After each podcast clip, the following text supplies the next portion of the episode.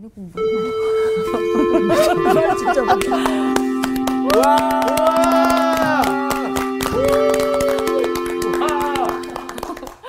안녕하세요. 안녕하세요. 반갑습니다. 네. 반갑습니다. 잘 지냈죠? 네.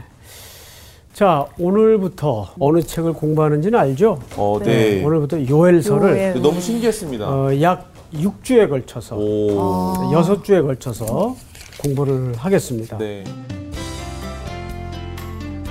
오늘 수업 요엘 1강 여호와의 날은 어떤 날인가? 요엘서는 굉장히 특별하고 독특한 책입니다. 네. 그 본문을 좀 읽어오신 분 한번 손들어 보세요. 아까 열심히 공부했잖아요. 아까 네. 엄청 봤는데. 뭔 말인지 모르겠어요.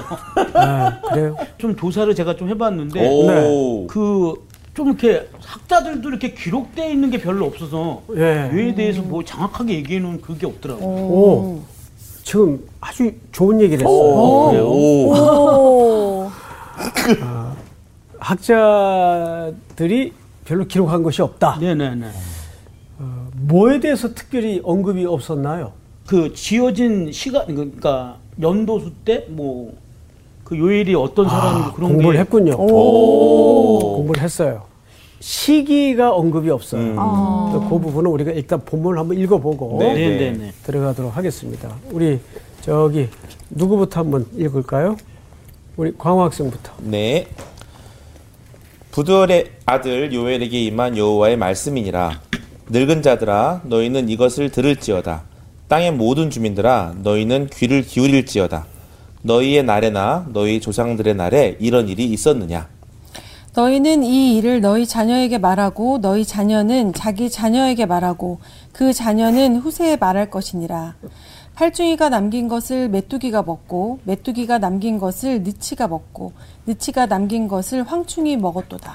취하는 자들아 너희는 깨어 울지어다 포도주를 마시는 자들아 너희는 울지어다 이는 단 포도주가 너희 입에서 끊어졌음이니 다른 한 민족이 내 땅에 올라왔음이니로다 그들은 강하고 수가 많으며 그 이빨은 사자의 이빨 같고 그 어금니는 암사자의 어금니 같도다 그들이 내 포도나무를 멸하며 내 무화과 나무를 긁어 말갛게 벗겨서 버리니 그 모든 가지가 하얗게 되었도다. 네. 너무 무슨 말인지 네. 모르겠어요. 너무 어렵네요. 메뚜기가 계속 나오고 어, 굉장히 어렵습니다, 사실. 네. 또 저도 준비를 하면서 이 은유적 표현들, 비유법들을 우리 시청자들이나 특- 특히 우리 학생들에게 어떻게 정확하게 에, 전달을 할까 고민을 좀 많이 했는데 아까 서론겸 말씀하신 것처럼 어, 이 요엘서는 일반 선지서와 달리 별로 그렇게 그 정통적인 기록 방법을 사용하지 않았어요. 네. 그 예를 들어서 연도 같은 거, 시기 이런 게 기록이 없어요. 그래서 제가 아까 묻다가 말한 게 뭐냐면 네. 왜 저런 걸 기록을 안 해놨을까? 거기에 얽매일까봐. 얽매일까봐. 우리 수희 학생은 이게 어떤 시기에 일어난 어떤 특정한 일을 통해서 뭔가 말씀을 하려는 게 아니고 이게 그 전반적으로 모르겠다. 근데 아까 저희가 그런 얘기를 했거든요. 되게 구약의 요한계시록 같다 이런 얘기를 하면서 요한계시록도 우리가 참 이해하기 힘든 어렵겠죠. 그거잖아요. 그래서 음, 네 모르겠다는 얘기를 이렇게 돌려서 합니다. 세계 세계적인 반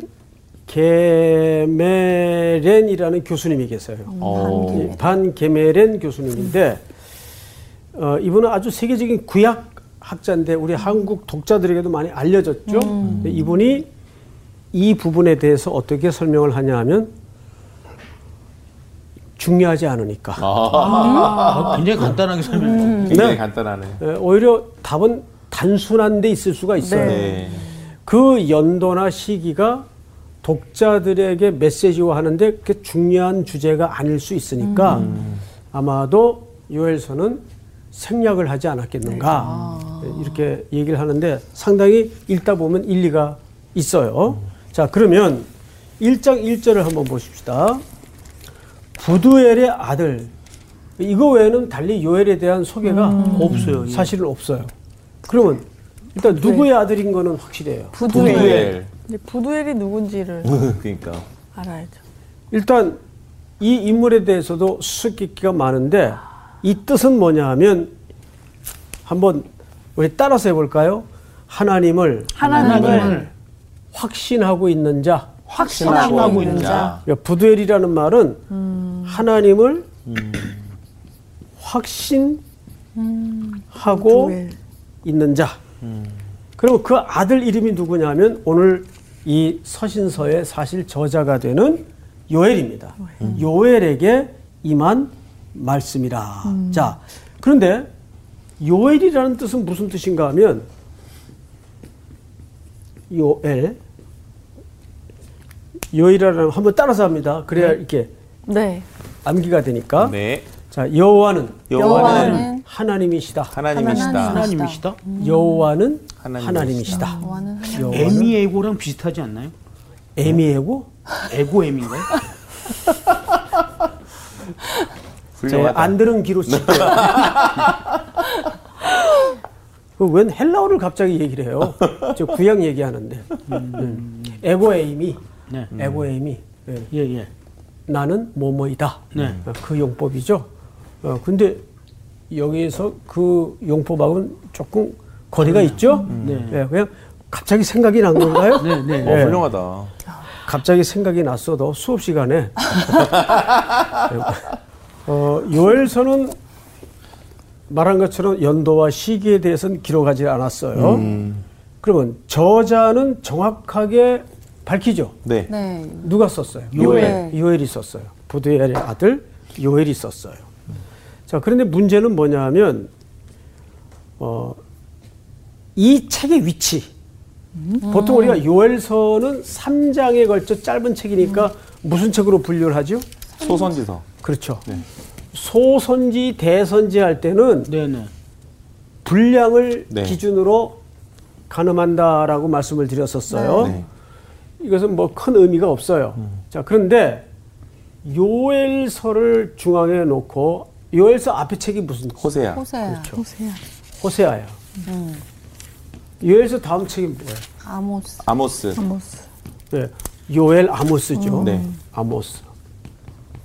자, 그런데 이 위치가 왜 문제가 되냐면 호세아 선지자와 아모스 선지자가 동시대 사람이에요. 아. 그러니까 동시대 활동을 했던 사람이에요. 네.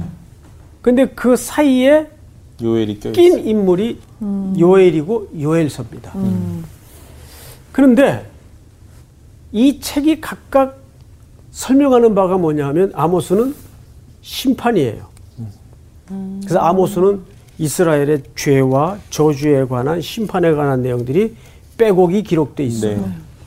반면에 호세아는 뭐예요? 사랑 돌아옴. 하나님의 사랑과 자비 그리고 구원하심. 맞아. 그러면 이게 무슨 얘기가 됩니까? 이스라엘 백성들은 그들의 언약적 징벌, 언약적 징벌이라는 것은 이렇게 흔한 표현은 아닌데 하나님의 언약을 어긴 결과로 마땅히 받는 징벌을 네. 얘기하는 네. 거죠. 그 심판이에요. 네. 근데 이 심판이 어디로 넘어간다는 거죠? 하나님의 사랑과 자비와 자비, 구원. 구원으로 넘어가는 거예요. 네. 여기서 우리가 한 가지 깊은 신학적 성찰을 좀 할 주제가 어. 만들어집니다. 이게 뭘까요? 자, 생각해 보세요. 아모스서를 쭉 읽다 보면, 이야, 이 시대가 너무 악했구나. 너무 이 백성들이 당연히 마땅히 심판받아 마땅하다. 마땅한 시대였고 네. 백성들이었구나. 근데 갑자기 동시대 호세아를 통해서 사랑, 자비, 하나님의 구원이 또 한켠에선 선포돼요. 그러면 도대체 요엘은 여기에서 이 양자 간의 다른 주제인데 어떤 연결고리, 연결고리를 갖는가를 설명하는 책입니다. 심판을 받지 않으려면 니네가 이렇게 해야 돼를 알려주는 거 아니에요? 심판은 아니요, 어떻게 용서? 심판할 거다 뭐. 아, 그거는 우리가 오늘 첫 시간이니까 너무 단적해서 들어가면 오류가 발생할 수 있어요. 네, 네. 그래서 우선 서론 시간이니까 오늘 첫 시간이니까 어 정말 그러네. 호세아, 요엘, 아모스라는 연결되어 있는 책의 사이 구조 속에서 왜 요엘서는 이 동시대 활동했던 선지 사이에 끼어서 이 글을 기록하고 있는 걸까? 그래서 여기는 심판이고 여기는 사랑과 자비와 구원을 설명했는데 요엘서는 무슨 역할을 한다? 연결고리. 연결. 연결고리. 이 심판에서 사랑과 자비와 구원으로 넘어가는 연결고리 역할을 한다. 오. 이건 외워야 돼요. 네, 네. 예. 왜냐하면 우리가 아직 내용으로 안 들어갔기 때문에. 네, 네. 자, 그러면 자, 본문을 다시 보십시오. 오, 재밌습니다. 요엘서는 크게 두 구분으로 나누어집니다. 뭐 석장이니까 1장 1절서부터 2장 17절까지. 2장 그러니까 17절. 첫 번째 덩어리가 1장 1절서부터 2장 17절. 17절까지. 그두 번째 덩어리가 2장 2장 18절서부터 3장. 3장 끝까지. 21절. 21 절까지. 끝까지. 이렇게 아, 요엘서를 굳이 나누려면 저렇게 두 구분으로 나눠져야 되는데 네. 우선 첫 번째는 하나님의 심판을 설명해요. 여기서 하나님의 심판. 두 번째는 하나님의 구원. 그러면 요엘서는 결국 석자에 걸쳐서 무슨 얘기를 하고 싶은 거죠? 하나님의 심판과 구원. 구원을 이렇게 크게 나누어서 설명을 하고자 하는 책입니다. 자, 그러면 우리 지난 시간에 마가복음을 총정리하면서 네. 터널을 하나 쭉 뚫었어요. 네. 그 터널에 두 가지 주제가 있었죠. 네. 뭐예요? 기독론. 그렇죠. 기독론. 어. 그리고 제자에게 제자에게. 그렇죠. 아주 정확히 기억하시네요. 그렇듯이 이 요엘서를 터널을 하나 척추 같은 터널을 하나 뚫으라면 어. 그 주제가 있어요. 그 주제가 뭐냐 하면 여호와의 날입니다. 여호와의 날 여호와의 날. 여호와의 날.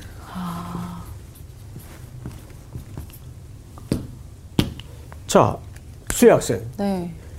이렇게 성경을 읽기 전에 공부 들어가기 전에 저 주제를 딱 듣는 순간 어두운 느낌이에요, 밝은 느, 느낌이에요. 어두운 느낌입니다. 밝은 느낌인데. 저는 어두운 느낌. 밝은 왜 어둡다고 생각을 했죠? 네? 그냥 여호와의 날에 어떤 심판이 있을 것에 대한 게 먼저 딱 오는 것 같아요. 오케이. 왜 밝다고 얘기했죠?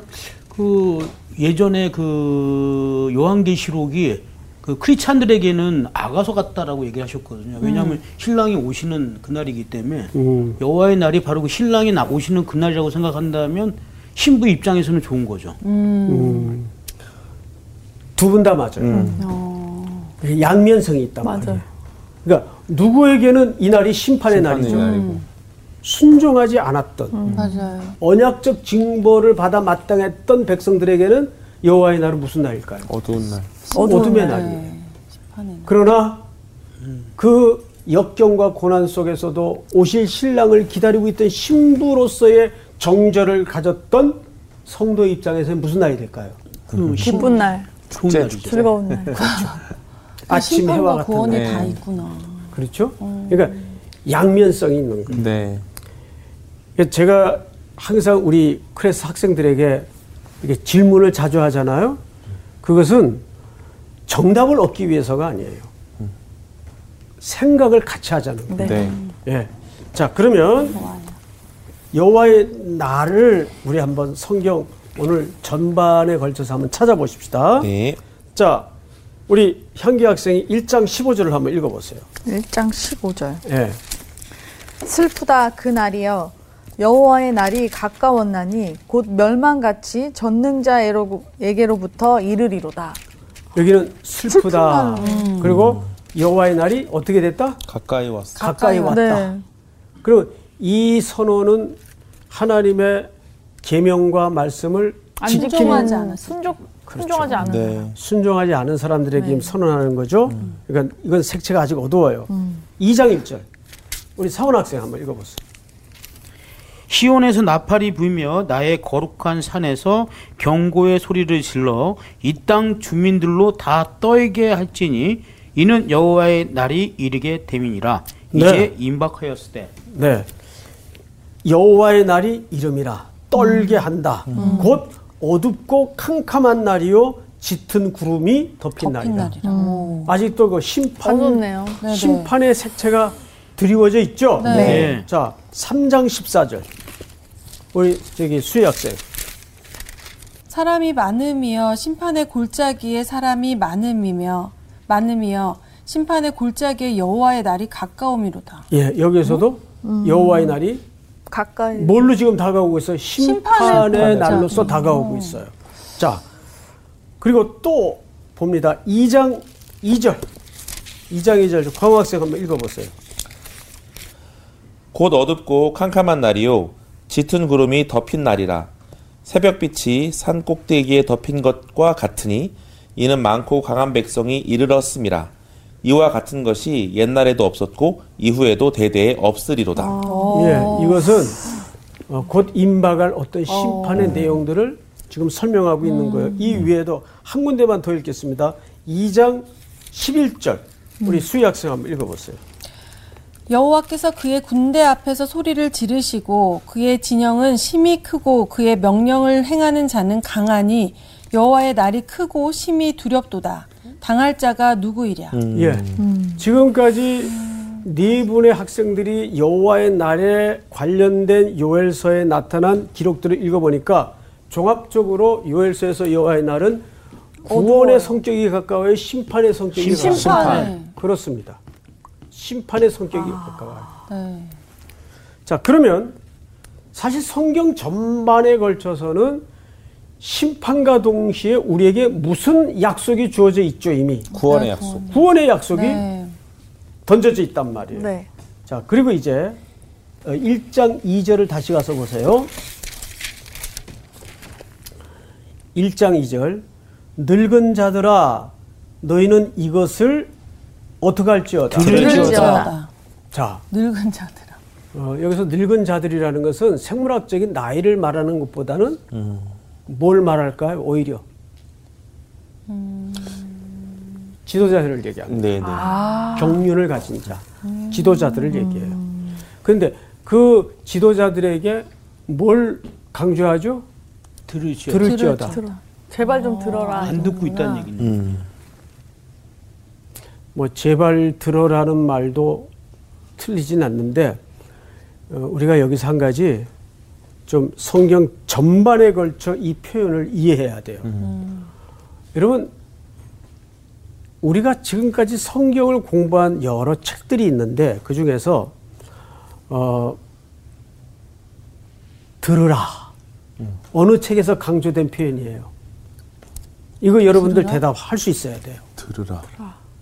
이스라엘아 들으라. 어, 우리 하나님 여호와는 오직 유일한 여호와. 그러니까 어디지? 들을지어다. 거기가? 그 주제가 딱 전면에 걸린 책이 어느 책이에요? 저기. 쉐마 이스라엘. 신명기 아닙니다.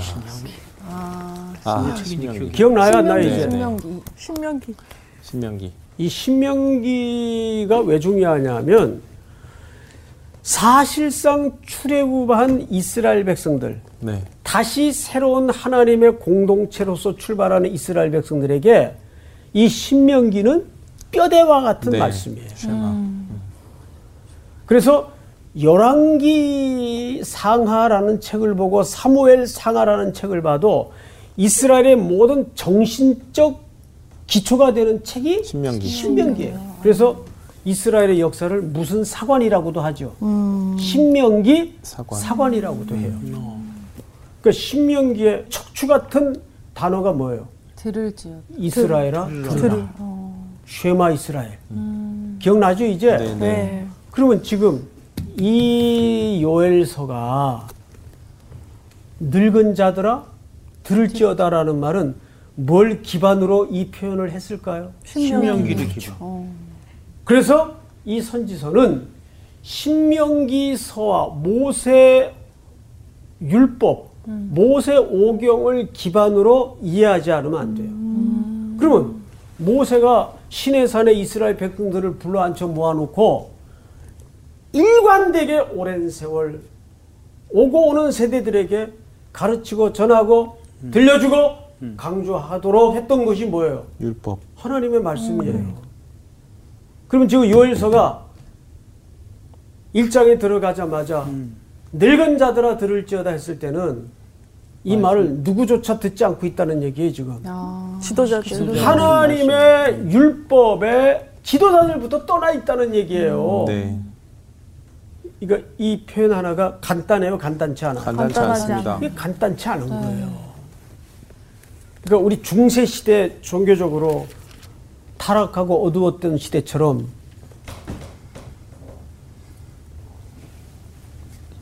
교회 지도자들이 성경도 안 읽고 그냥 무슨 주문처럼 달달달달 자기네들만 알아들을 수 있는 얘기만 하고 네. 그렇게 암흑에 빠져 있듯이 네. 이때는 이미 요엘서가 지적하고자 하는 섬찟한 지금 고발이 첫 번째가 뭐냐 하면 지도자들아 너희가 들어. 하나님의 우리 이스라엘의 정신적 기초가 되는 말씀. 신앙의 기초가 되는 신명기 사관에 기초한 하나님의 말씀을 들을 들을지어다 듣고 있는데 들으라 그래요? 안, 안. 듣고 있으니까. 그리고 이제 성경을 보세요. 2절로 다시 갑니다. 늙은 자들아 너희는 이것을 들을지어다 땅의 모든 주민들아 너희는 귀를 기울일지어다 너희 날에나 너희 조상들의 날에 이런 일이 있었느냐 이 무슨 얘기예요? 그러니까 이 말은 이런 시대는 없었다. 네, 네. 심지어 성경의 역사에 보면은 여호야김 때 하나님의 율법을 가져오게 해서 면도 칼로 죽죽 찢어가지고 화롯불에 집어던지는 그러니까 완전히 하나님의 말씀이 덮어지고 무시되고 경홀이 여겨지던 시대가 시대예요. 이 시대가 네. 그 다음에 보십시다. 3절. 너희는 이 일을 누구에게 말하고? 자녀에게 너희 너희 자녀 자녀에게 자녀에게 말하고. 너희 자녀는 자기 자녀 자기. 자녀에게 말하고. 그 자녀는 후세에 후세에 말할 것이니라. 그러니까 지금 몇 대에 걸쳐 이것을 계속 강조하고 있는 거죠? 4대 4대에 걸쳐. 자, 여러분, 그러면 신명기 책에 일관된 이스라엘아 들으라 그 교훈을 누구에게 가르치도록 돼 있어요? 이스라엘 백성들. 자녀들에게 자녀들에게. 가르치도록 돼 있단 말이에요. 그러면 이 지금 요엘서의 지적이 그 자녀들에게 가르치도록 되어 있었던 말씀의 전통과 말씀의 교훈과 유산이 무너졌어요. 제대로 물려졌다는 얘기예요. 무너졌다는 얘기예요. 무너졌다. 무너졌다는 얘기예요. 무너진 거예요. 여러분, 말씀 교육이 무너지면 시대는 무너진 네. 시대예요. 그 긴박함을 지금 한국 교회가 깨닫고 있어야 돼요. 사실은. 자, 다시 오늘 가장 어려운 구절이죠. 4절을 한번 우리 예, 상훈 학생이 한번 읽어보세요. 4절. 팥중이가 남긴 것을 메뚜기가 먹고 메뚜기가 남긴 것을 느치가 먹고 느치가 남긴 것을 황충이 먹었도다. 네. 뭐를 먹는 거야? 이게 무슨 말일까? 그래서 먹이 사슬. 성경을 잘 보시면 팥중이 메뚜기, 메뚜기, 메뚜기, 느치, 느치, 황충. 황충. 황충 팥중이는 뭐야? 처음 들어보지. 다 같은 걸로 뭔가? 메뚜기보다 더 자, 큰 처음에 건 나온 게 뭐죠? 팥중이, 팥중이 팥중이. 두 번째는 메뚜기. 메뚜기. 느치 세 번째는 느치, 치. 느치. 네 번째는 황충. 황충. 아, 이제 이것 때문에 학자들 간에 아주 많은 견해들이 쏟아져 나와 있어요. 어, 그러겠어요. 그러겠죠? 네. 그래서 방금 우리 상훈 학생이 이제 지나가는 말처럼 혼자 다 이제 같은 게 아닌가. 어, 다 같은 게 아니냐. 그래서 이렇게 해석하는 학자들도 있어요. 그 시기에 따라 변형되는 과정이 아닌가. 이렇게 보는 학자들이 있어요. 있고. 저도 한때 그렇게 생각을 했던 적이 있었어요. 그런데 일단 여기서 가장 우리에게 낯익은 메뚜기, 것은 메뚜기죠. 메뚜기는 출애굽기에 보면 열재양. 재앙의 상징 중에 하나예요. 그렇죠. 네. 멸재양도 그렇죠? 네. 자, 그러면 우리가 이것이 뭔가를 결국 어떤 직통 계시를 받거나 뭐 그런 것도 있을 수 없지만 어, 그런 해석보다는 성경에서 문맥과 맥락에서 찾는 방법이 가장 안전해요. 네. 그래서 우리 수희 학생이 25절을 읽어보세요. 2장 25절. 내가 전에 너희에게 보낸 큰 군대 곧 메뚜기와 느치와 황충과 파충이가 먹은 횟수대로 너희에게 갚아주리니. 오. 네. 근데 여기 보시면 이 각각을 털어서 뭘로 묘사했냐면 군대, 근데 네. 군대로 묘사했어요. 그렇죠? 네. 그러니까 이것은 이스라엘을 하나님이 손보기 위해서 징계하고 고쳐내기 위해서 동원한 이웃 나라의 군대들을 얘기하는 거예요. 무슨 말인지 알겠어요? 네. 이것이 변형된 각각의 어떤 변화의 과정일 수도 있지만 그것보다는 요엘서라는 문맥 안에서 보니까 이건 틀림없이 군대를 은유적으로 설명하는 게 맞아요. 네. 그럼 군대는 어떤 군대겠어요? 뭐 바벨론. 대개 그렇죠. 네. 제일 먼저 우리가 아수르, 네. 바벨론. 바벨론. 네. 그다음에 메데바사. 페르시, 메데바사, 메데바사. 어. 바사, 그리스. 그다음에 헬라, 헬라. 그다음에 로마. 로마. 음. 그런데 요거만 해도 벌써 하나, 둘, 셋, 넷, 다섯, 다섯, 여섯 제국이 뜨거지고 했어요. 네. 근데 보통 우리가 몇 대 제국이라고 얘기합니까? 5대. 네. 오대 제국. 그런데 무슨 제국이라고도 하죠? 4대. 사대 제국이라고도 해요. 그럼 왜 이렇게 사람마다 달리 표현을 하는가? 네. 그 이유가 있습니다. 어. 문명권으로 묶을 때는 사대 제국이에요. 그러니까 아수르와 바벨론을 하나의 문명으로. 보듯이. 네, 네. 아, 그런데 이것을 국가와 혈통으로 묶을 때는 오대 제국이 돼요. 어. 이해가 되죠, 이제? 네. 네. 그러니까 메데바사를 하나로 보는 하나로 보고. 이 헬라 안에는 마케도니아가 사실은 같이 끼어져 있죠. 네. 네. 예. 그러니까 우리가 아니 뭐 이렇게 학자마다 말이 달라 이렇게 생각하지 말고 중요한 것은 5대 제국으로 볼 때는 국가와 뭘로 기준을 한다? 민족. 네. 민족. 국가, 네? 민족. 기준으로 한다. 그리고 4대 제국으로 할 때는. 아니, 문명. 문명. 문명권으로 묶는다. 그러면 여기서는 뭘로 묶은 겁니까? 문명권. 그렇죠. 문명권으로 묶은 거예요.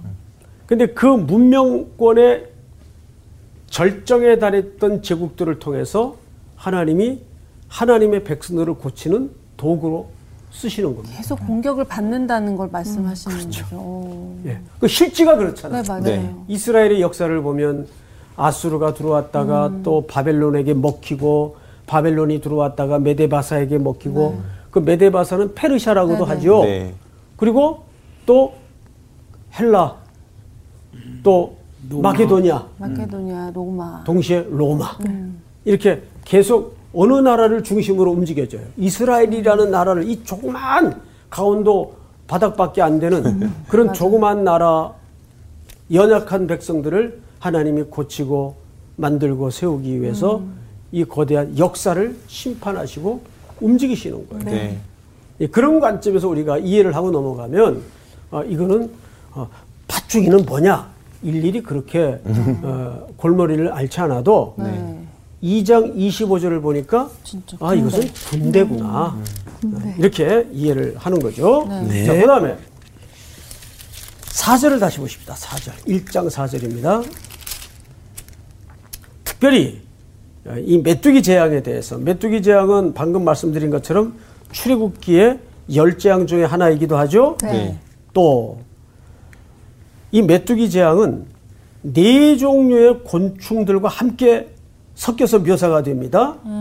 그런데 방금 살펴본 것처럼 이 네 종류가 뭐냐 했을 때 2장 25절을 보니까 이것은 군대다.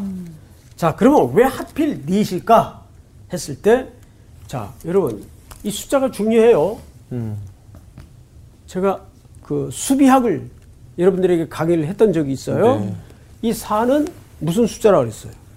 동서남북 왜 그게 무슨 숫자예요? 그러니까 세 개들. 세상을 말하죠. 예, 세상. 세상, 동서남북 남북. 할 때 이 세상수예요. 세상수.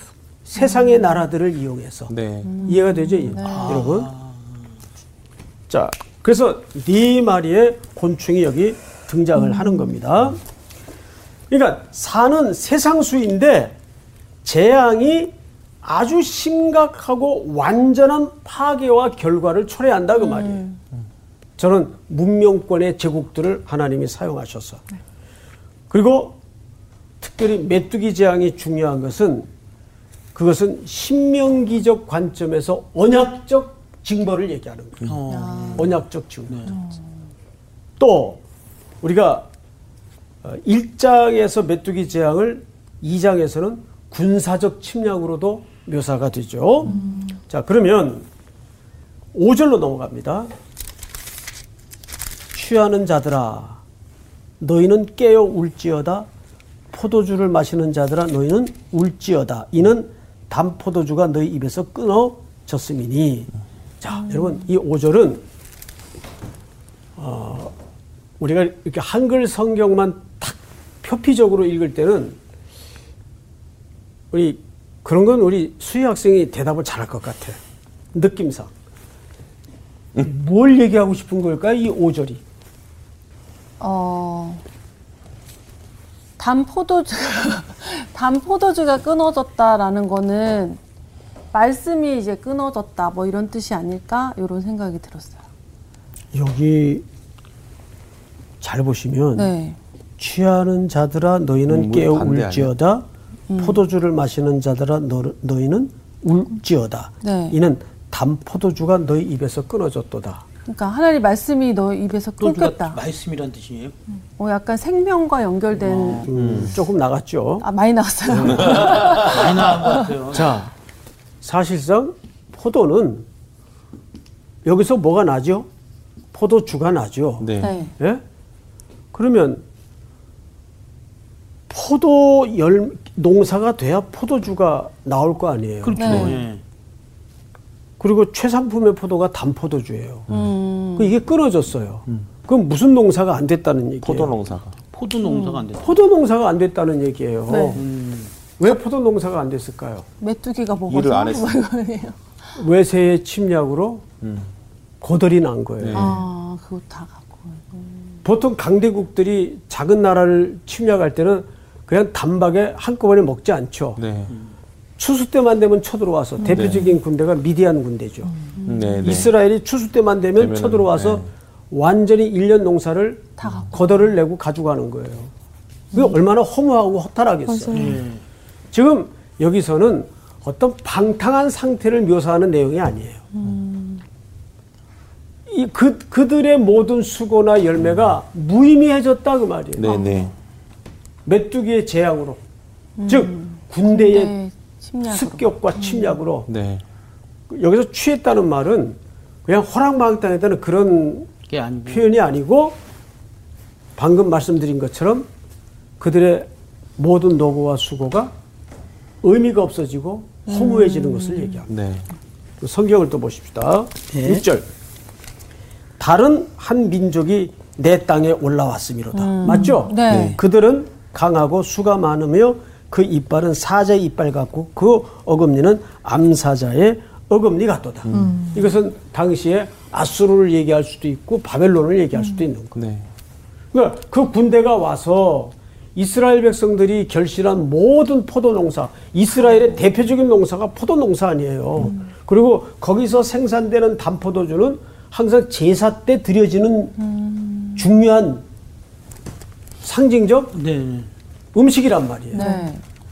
그런데 이제는 그 즐거움에서 깨어나 어떻게 하라고요? 울라. 울라. 근데 여기 참 어, 놀라운 게 뭐냐면 첫 번째 울라와 두 번째 어, 울라가 단어가 달라요. 우리 그 사문 학생이 한번 5절만 다시 읽어보세요. 취하는 자들아 너희는 깨어 울지어다 포도주를 마시는 자들아 너희는 울지어다 예, 이게 우리말 성경에는 똑같이 번역을 해놨는데 네, 네. 원문에는 어떻게 돼 있는가 하면 첫 번째 울지어다가 이렇게 돼 있습니다. 어, 박하. 두 번째는 얄, 어, 얄랄. 얄랄. 랄랄. 이게 달라요. 카. 5절에 5절에 무시하세요. 울라가 두 번 나와요. 그죠? 네. 근데 앞에는 뭐라고요? 박하. 박하. 얄랄. 얄랄. 자, 박하는 뭐냐면 그냥 울라예요. 울다. 어. 그냥 그냥 울다. 근데 얄랄. 얄랄은 부르짖다예요. 아, 그러면 아, 더 기- 약간 기도하는 향기 학생 네. 한번 생각해 보세요. 울음이 일정하다는 거예요? 더 심해진다는 거예요? 더 심해진다. 그 얘기를 하는 거예요. 그래서 정확하게 원문에는 이 울다의 그 진동폭이 달라요. 네. 네, 네. 예, 그러니까 이스라엘의 슬픔이 더 아, 극해진다는 거예요. 네. 어. 자, 성경을 또 보십시다. 다른 한 민족이 내 땅에 올라왔음이로다. 그들은 강하고 수가 많으면 기이빠는 사자 이빨 같고 그 어금니는 암사자의 어금니 같도다. 자, 여러분 보세요. 주로 짐승이 올라와 이스라엘을 괴롭히겠는데 짐승의 어느 부위가 강조됐어요? 이빨 이빨. 이빨은 뭐 하는 거죠? 먹을 때 삼키고 삼키고. 씹. 이빨에 갈아서 넘기는 거죠. 네. 그러니까 이스라엘이 어떻게 괴멸될 것을 아. 아 주 섬세한 아, 짐승의 신체 부위를 통해서 요엘서가 계시를 받아 설명을 하는 거예요. 그러니까 이제 임박해 있는 여호와의 날이 얼마나 잔혹한 날이 될 것입니다. 사자의 손으로 치겠고보다는 이빨 이게 나온 게 느낌이 훨씬 더 더, 무서워. 세게 느껴지는 것 그렇죠.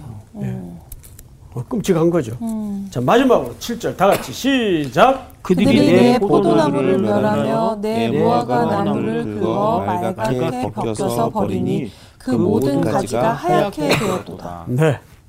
이것이 어, 여호와의 날에 임할 이스라엘 백성들의 상태를 지금 고발하는 내용이에요. 그러니까 우리 아까 여호와의 날의 그 엄정함에 대해서 여러 군데 본문을 찾았지 않습니까? 네. 그런데 이상한 게 하나 뭐냐면 딱히 특정 죄에 대해서 지적이 없어요. 아, 아, 이것 때문에 심판한다가 그렇지. 나오구나. 그게 없어요. 요엘서의 특징이에요. 음. 과연 그 것이 뭘까요? 다음 시간에.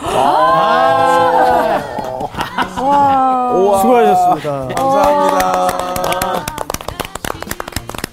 드라마도 이렇게 맞출 때 피 마르는데. 아, 근데 요해서가 너무 어려운데 이렇게 설명하기가 너무 재밌다. 어, 너무 재밌어. 요에서는 진짜 말씀으로도 듣기 힘든 그러니까요. 성경인데 이렇게 또 자세하게 들을 수 있어서 너무 감사하다. 맞아요. 근데 또 아니 선생님께서 하고 많은 성경 중에 마가복음 끝나고 요해서를 그러니까, 선택한 그게 이유가 너무- 이유가 어. 있으실 거예요. 것 같아요. 그러니까 예. 원래 사실 호세아서에서 얘기하는 게 정말 사랑이고 그 고멜을 다시 데려오는 그 호세아의 맞아, 맞아. 마음을 어. 담고 있는 부분인데 요에서는 진짜 무서운 얘기들이 담겨 있잖아요. 근데 오히려 저는 그 사랑하신 하나님의 그 멸망 이전에 우리를 빨리 말씀으로 구원하시려고 하는 간절함이 느껴지는 것 맞아, 같아서 더 잘 배워야 되겠다는 생각을 했습니다. 네, 우리 주가 더 기대된다. 그러니까 잘해 다음 주 오고. 기대가 됩니다. 네, 복습 잘해 오시고. 복습. 알겠습니다.